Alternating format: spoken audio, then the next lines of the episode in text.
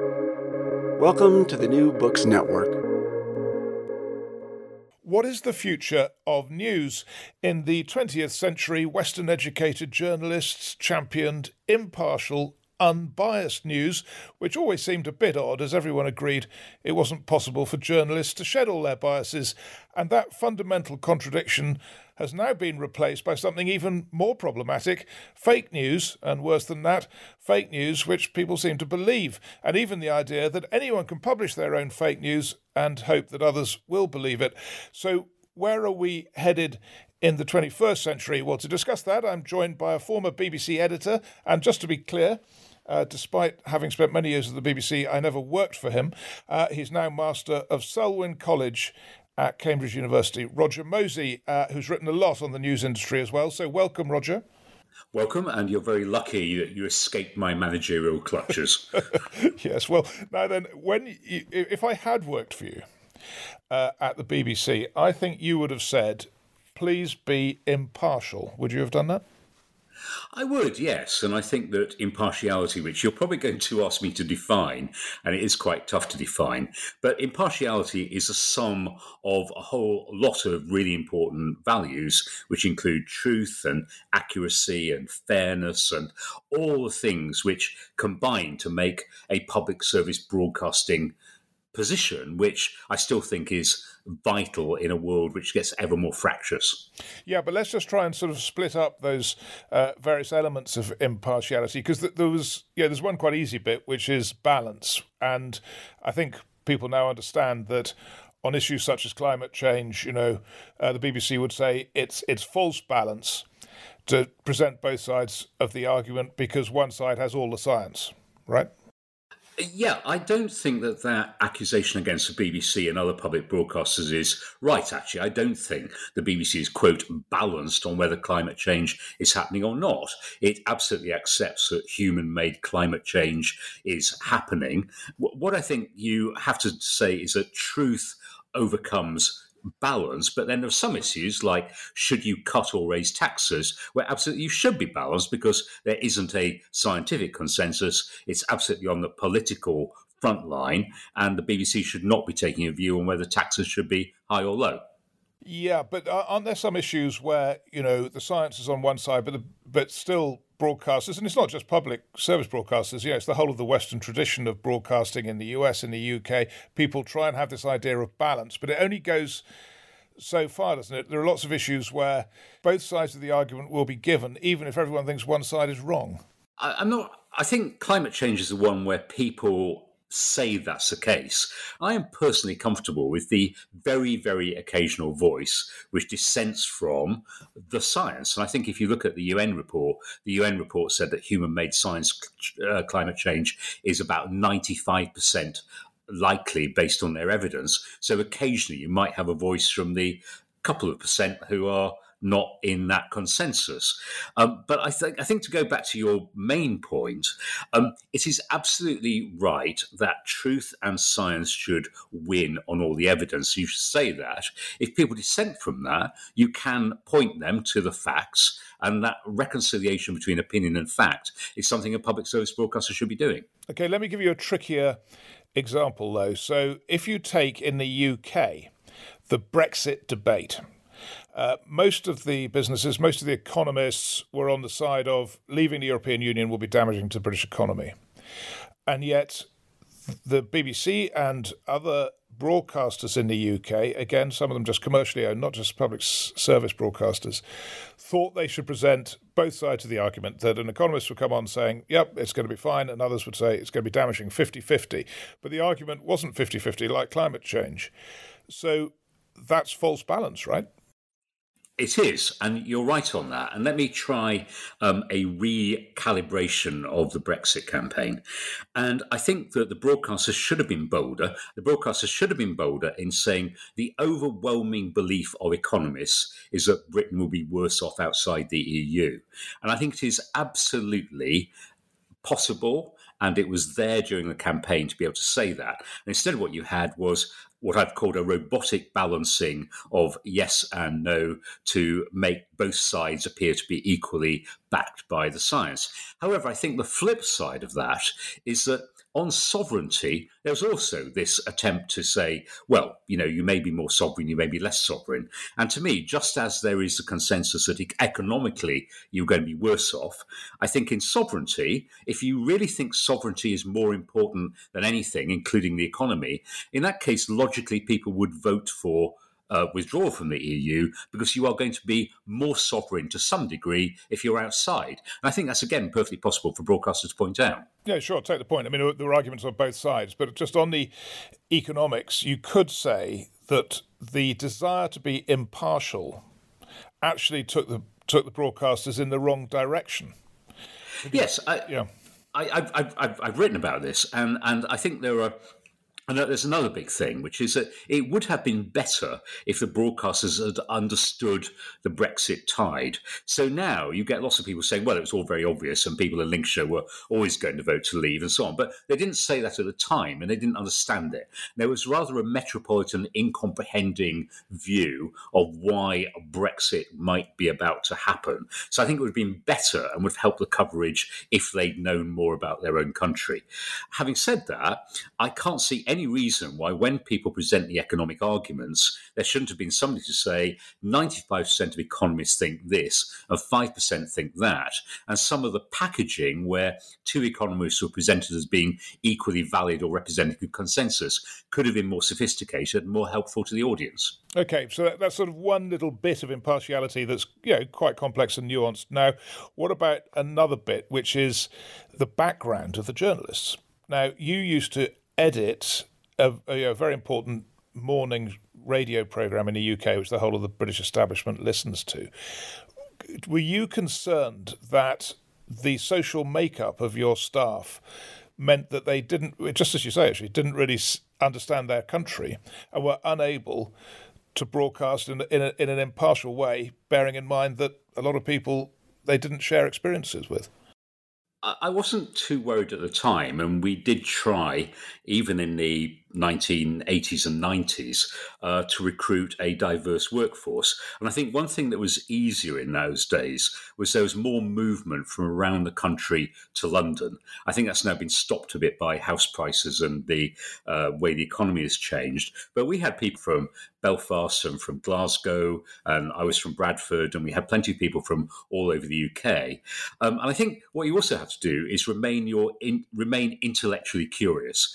So you can sit in London in a cozy metropolitan university educated consensus or you can think what are people really thinking about this in certain parts of the country? And i i, I used to work with a, a, brilliant reporter called sarah cullen who used to report from northern ireland and be utterly revelatory to me about what the grassroots in northern ireland were thinking about the issues at those times you've got to have that ability to be curious about your country and to be determined to represent it in all its wonderful diversity. Yeah, so we're talking about the UK, but I mean, this is obviously very relevant to the US as well, where I guess it would be fair to say the mainstream media, as it is often called, missed the whole Trump feeling, the whole Trump wave, the reason that Trump was doing well, that he would do well. They just didn't understand it, right? No, and, and the, the states with some of the biggest majorities for Hillary Clinton were New York and California, which is where all the media are based. And if the media had been based in Wisconsin, they might have got a different perspective. And that I think is is also, you know, it's true of the UK, it's true of many other countries in Europe, probably the exception being Germany, which has a very devolved system of broadcasting. But in most of the countries of Europe and the world, there is a metropolitan view of that country in which, if you're not careful, reporters seem like they're going to Newcastle on some sort of fascinating anthropological trip, uh, which you would not is not the way you would treat Richmond upon Thames or Islington. Yeah, exactly. So it seems to me, uh, I've identified it, tell me if you disagree, two quite important areas in which impartiality is, you know, pretty tough to achieve because they've got the false balance issue, you've got this um, basically a non-diverse journalistic staff, let's say, and, and I, will give you give you another one maybe, which is the post-truth world you know, and that organizations that are trying to present facts and the truth as they would see it from the center of the political system are being outmaneuvered by channels which are fighting culture wars. Yes, I, I, don't want to be too pessimistic because I think you can do it. And this is a, um, a, a, daft example in a way, but when I was editor of the Today programme, my dad, who was from Yorkshire, uh, was by then living in Lincolnshire. And every time I talked to him, I asked him what he thought about the programme. And he used to joke about himself as being the northern editor of the Today programme. But my dad was a really useful corrective to the view we all had in the pub after work. So you've got to both make sure you are porous and accessible to views around the country, and also that you're intellectually curious enough to want to find out what's going on. And uh, look, I think journalists now still do a brilliant job, but there is a bit of a sense sometimes of that metropolitan closeness, which worries me a bit, and sometimes um, an ideological view of events, if you're not careful, which puts things through a particular prism. And you've always got a challenge. Journalists are independent thinking.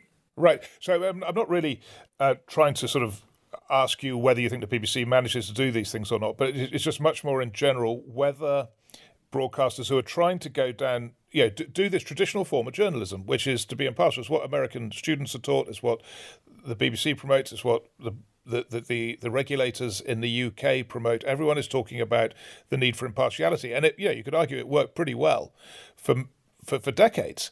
But I'm just wondering whether it is now sustainable in the face of these challenges to impartiality, you know, of which the most serious is probably the post-truth world and the culture wars, you know, which are which are really directly uh, uh challenging this model of journalism.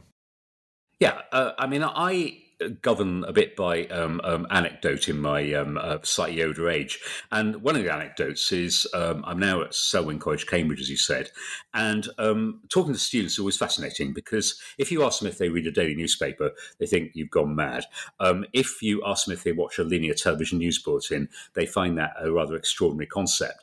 But um, what they do do is use the BBC News website and the mainstream media news websites to find out whether things are true or not. So if they see a story breaking and they really want to find more information, more context, check it's accurate, they will use the mainstream media quite voraciously. And I think the other way, I mean, may, you may think this is a bit um, uh, de minimis, but not being biased is the way that some people in the BBC now describe impartiality. And that's quite good, I think. It says that we may not be perfect and we may be in a world where some of the boundaries are shifting, but we're not going to be biased. We are not going to be pro Democrat or pro Republican. We are going to tell you our best take on what we believe to be true and what the facts and the evidence are. And that, at its most basic, is what you hope people are still doing. Yeah, I mean, I, I, I, agree with you. I mean, I use I use steady, reliable websites to sort of see what actually happened. But I suspect that when you say your students at Selwyn College do that, that you know that's great because they're going to run the country in the end, probably. Uh, but you know, most people don't. But what? Why do you think so many people do not believe true news? Which is, you know, we're in a situation now with QAnon in the states where millions of people believe absolutely insane things, you know, about lizards and God and paedophiles and all, all this. You know, it, we have to reflect, don't we, on the challenge that presents to the news industry. We do, though, uh, uh, you know, this is where you could have an endless debate about cause and effect. Uh, I would say that part of the problem in the United States is the media has become so fragmented. And I spent an evening in Los Angeles two, three years ago where I just flipped on the hotel TV between Fox and MSNBC. And whatever you think about them, Fox on the right, MSNBC on the liberal left, they had almost no stories in common. They had almost no commentators in common. They had almost no facts in common. They were just completely different takes on the world. And that's because in the US, uh, Fox and MSNBC are the leading news channels. So I'm very pleased that in most of Europe and certainly in Britain, you have got a core of public service broadcasting from the BBC and ITV and Sky, which is not like that. And, and the only way you're going to get people to have any degree of civic discourse is if there is a broad agreement about what stories and what facts matter. Well, quite, but it, the fact is that, that, it's going the other way in the states, isn't it? And we, we, we, we may well follow. I mean, the, the UK is now getting opinion-led TV uh, for the first time, and the trend is that way. Yes, I would be more optimistic about the UK because the BBC and ITV and Sky are still massively dominant in the market. So that is a good position generally in terms of the civic outcomes from that in America, the battle has been lost. I mean, PBS is very marginalized. The American networks are still doing news and actually are defining uh, their network a bit more by news. If you look at the way that NBC use Lester, use Holt, but you've still got very, very big numbers with Fox and MSNBC, whereas in the UK, uh, GB News and Talk TV are relatively minority. And, you know, I, I, I think that outcome in which you have opinionated news, but it doesn't dominate, is quite a good outcome for now. Sure, but what about the states? I mean, how how do you see that working out? Because you know, you could argue that the different. It, I mean, I agree. With you. It's actually fascinating that they don't even talk. These channels don't even talk about the same topics, right? No, which is interesting, and and, and suggests that you know a significant amount of the American population felt underserved by what they were getting from what you're saying as works well in the UK. Yes, I, I, fear the battle is largely lost in the US. So I think the US has a real problem about its media and about its politics. And I think they're in a, a, a different state at the moment to the UK. So my warning to the UK would be do not allow our media to become like the United States with its polarization. And as I say, I'm, I'm not sure where the cause and effect sits in this, but it, it, would be very, very important to me to keep public service broadcasting. But the challenge for public service broadcasting is to be more understanding of its country. And if you are too elite and out of touch, uh, that can erode trust in you, just as getting facts wrong can erode trust in you. Why do you think it is that when there is tribal TV, right wing channels seem to do better than left wing ones? Well, MSNBC does pretty well in the, in the US, and um, I, I, I, would like there to be channels of the left to balance GB News and Talk TV. So I think it's important there is genuine diversity. And I suppose you could say that uh, with websites and the Canary and other media outlets in the UK, and as I say, with um, liberal leaning channels in the US, you do get to a range and diversity of views. But it is very important because actually, uh, I've so far we've been talking about when views from the right have been ignored or underplayed. It's equally true of some views from the left. So you have to make sure you look right across the waterfront and not just sit on the comfortable centrist consensus. Sure, but I mean, I do take the point about MSNBC, but still, I mean, you know, Fox is more successful, and there are other channels now to the right of Fox which are doing, you know, getting significant audiences. So, I mean, it would seem fair to say that uh, in the TV market, right wing channels, and in the UK, there's no attempt, as you say, to f- set up a left wing channel yet.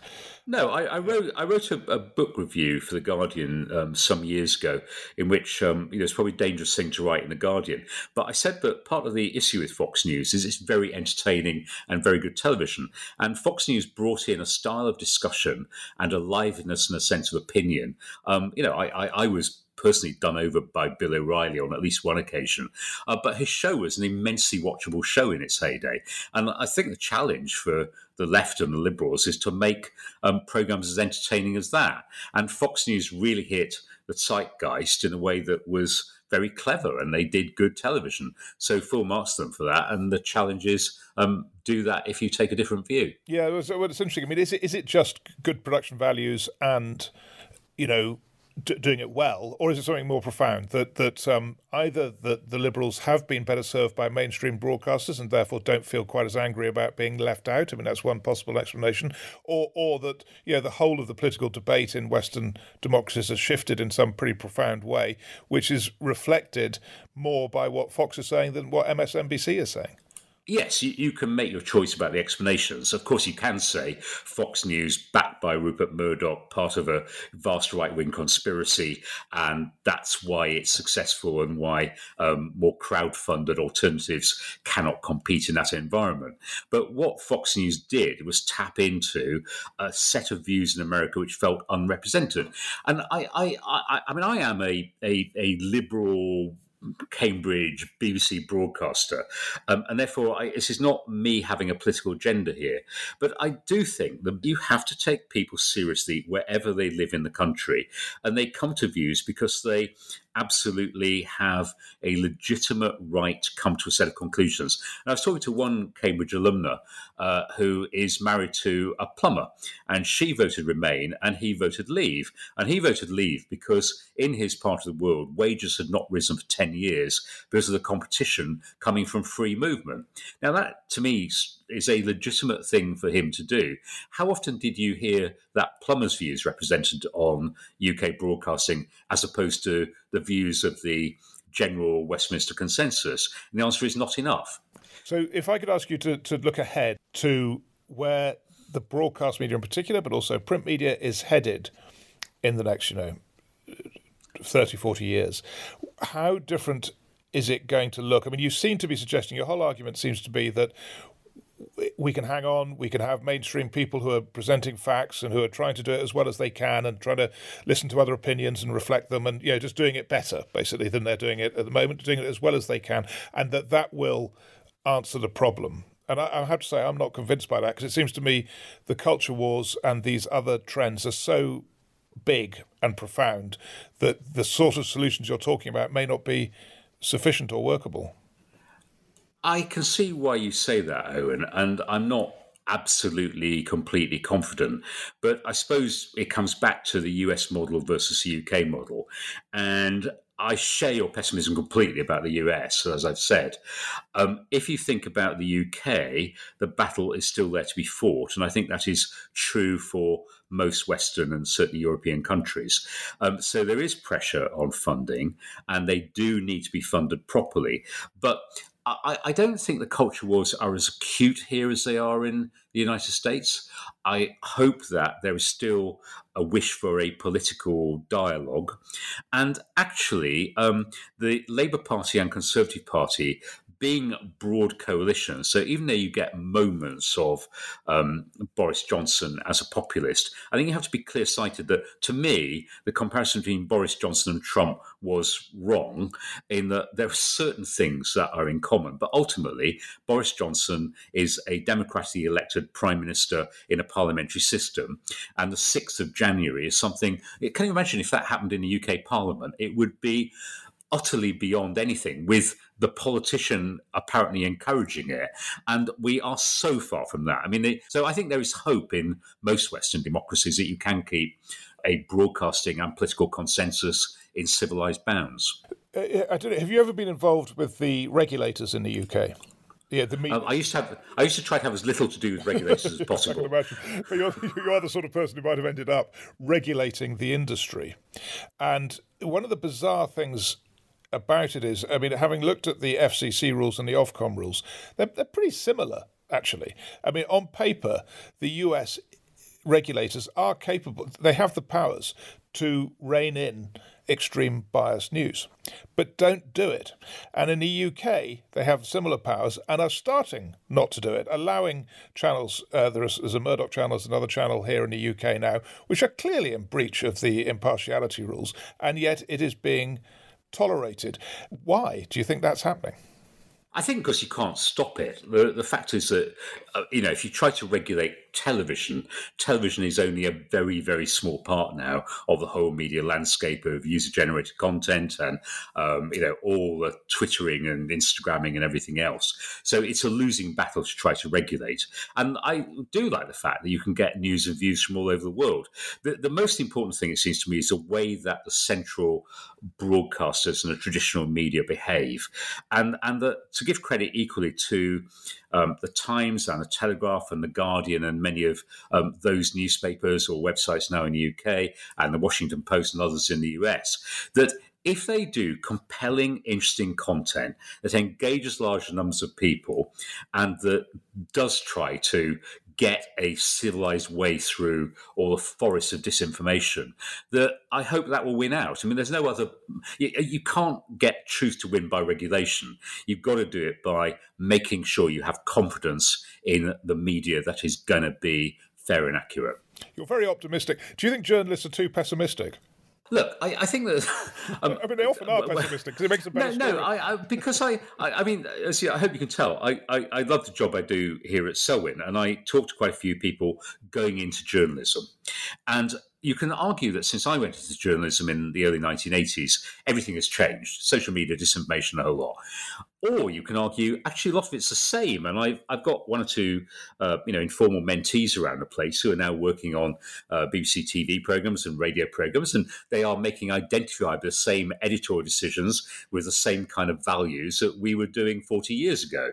And they are very committed to impartiality. And I'm very proud of the young journalists who are going out there and trying to do the right thing. And to, I mean, maybe you're right, there is a bias in being here in, in Cambridge. I, I recognize that. But if I look across the media industry, there are fantastic young people who want to do the best thing for society and are doing it. So that's why I'm confident. I think that if you look at the younger generation, I don't think, oh my God, they've gone down lots of wrong paths. They, they occasionally go down a wrong path, but for the most part, it's pretty good. But you would advise one of your students going into the media to go into you know, big broadcasters, BBC, ITV, the the main, you know, the sort of mainstream, the main big newspapers, would you, rather than going onto social media and and fighting the good fight of the culture wars and, and, and trying to win them? You can do either. I'm not saying that one is a completely wrong course and the other is better, but I think it's important that people of talent go into what we still call the mainstream media because it, you need to keep it honest and better. So only if you get a good flow of people in, you're going to get good outcomes. And at the moment, I'm relatively optimistic that that's the case. The, the, the pessimism is if politicians, either for overt political reasons or accidentally wash away something that's brilliant. And uh, in in the book I wrote, I mentioned that in the next ten years in the UK, you're probably going to have another Scottish referendum. You may have an Irish border poll, and in in those kind of national international moments, you need the facts and the opinions to be set out clearly and impartially and fairly to come to a decision. And what you can't do is govern by emotion and the passion of the time. You have to have the cool, calm voice. And I am hopeful that will remain, but you have to fight to make sure it does. Can I just ask you one last uh, question? It's, it's it's related to what we've been talking about, but slightly different. But you are in a very good position to comment on this. You know, you're running this uh, Cambridge College. Uh, you have brilliant students coming through, and you know, going on to quite often sort of quite big jobs in, in, in the UK. Now, I would think that many of them will be liberal. Tell me if I'm wrong. By the time they leave, maybe when they arrive, but certainly by the time they leave. Have you reflected at all as you preside over your college on what creates these opinions, what forms opinions amongst your student body, and what they tend to end up as and why? Well, two things. I, I, do mentor people from a range of universities and colleges, and I did a bit of um, assessment work at Lincoln University. Um, I also don't think it's necessarily true that everyone comes out with the same views. And I, I say to our students when they come in, you come with all your diversity and range and background, and I hope you will go out into the world not thinking alike. I don't want people to think in a Cambridge way. And I was very proud of one of our students. We did um, um hustings during the 2019 election, and one of our students said he'd voted for the Brexit Party in the the European elections in the summer that year because he wanted to make sure the Conservatives abided by their promises to deliver Brexit. And I'm very proud that a student does that in a meeting. It's not in any way, you know, chastised or reprimanded by other students, and that uh, that person is now working in uh, was working in Parliament for a Conservative MP. Great. I, I want there to be real diversity. Um, so I think it's very, very important that Cambridge does not impose a homogenous liberal view of the world, and so I'm therefore equally proud that one of our students um, this year is now a trainee on the Telegraph. Good thing. No, sure, but what what I mean, what I'm trying to get at is what, what forms opinion. Have you have you thought about what forms the opinion of your students, whether whether they come out, you know, pro Brexit, anti Brexit, pro Tory, anti Tory, whatever. What are the influences on students in in in your, uh, in your care, as it were, that you think are, are the most important?